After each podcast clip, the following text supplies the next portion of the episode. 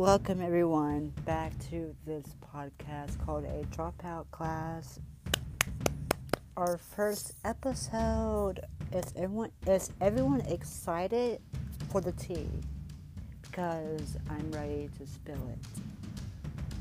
Okay, we're gonna spill tea. We're gonna spill tea. We're gonna spill tea. We're gonna spill the tea. Okay. Um flash back to probably September 2020 um, when I was just getting started with college.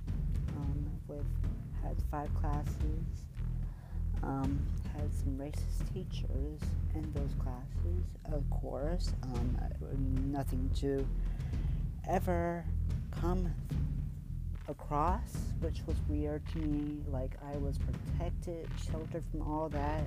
But when you're exposed to that and you write about things that make you feel uncomfortable and no one does anything about it, that's when you need to speak up because I did not. And I'm speaking up now for the world to hear that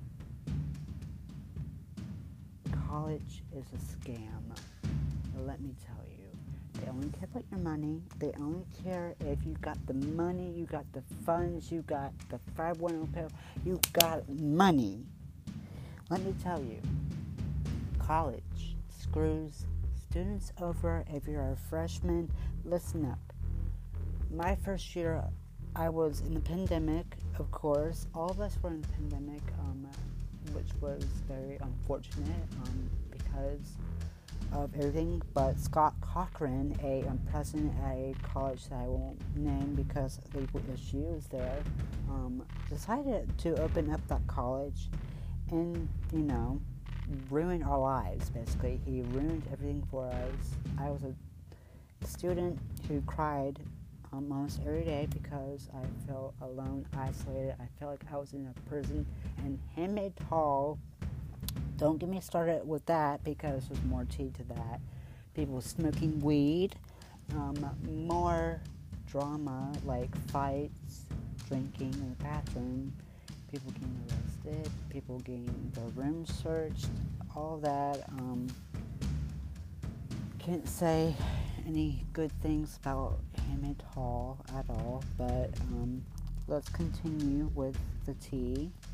Um, the tea is that some people go radio silent and place the blame on you instead of them because they can't take responsibility for their own actions. And with that, I decided to leave that college because all the bullshit, all the craziness, it was just too much to handle.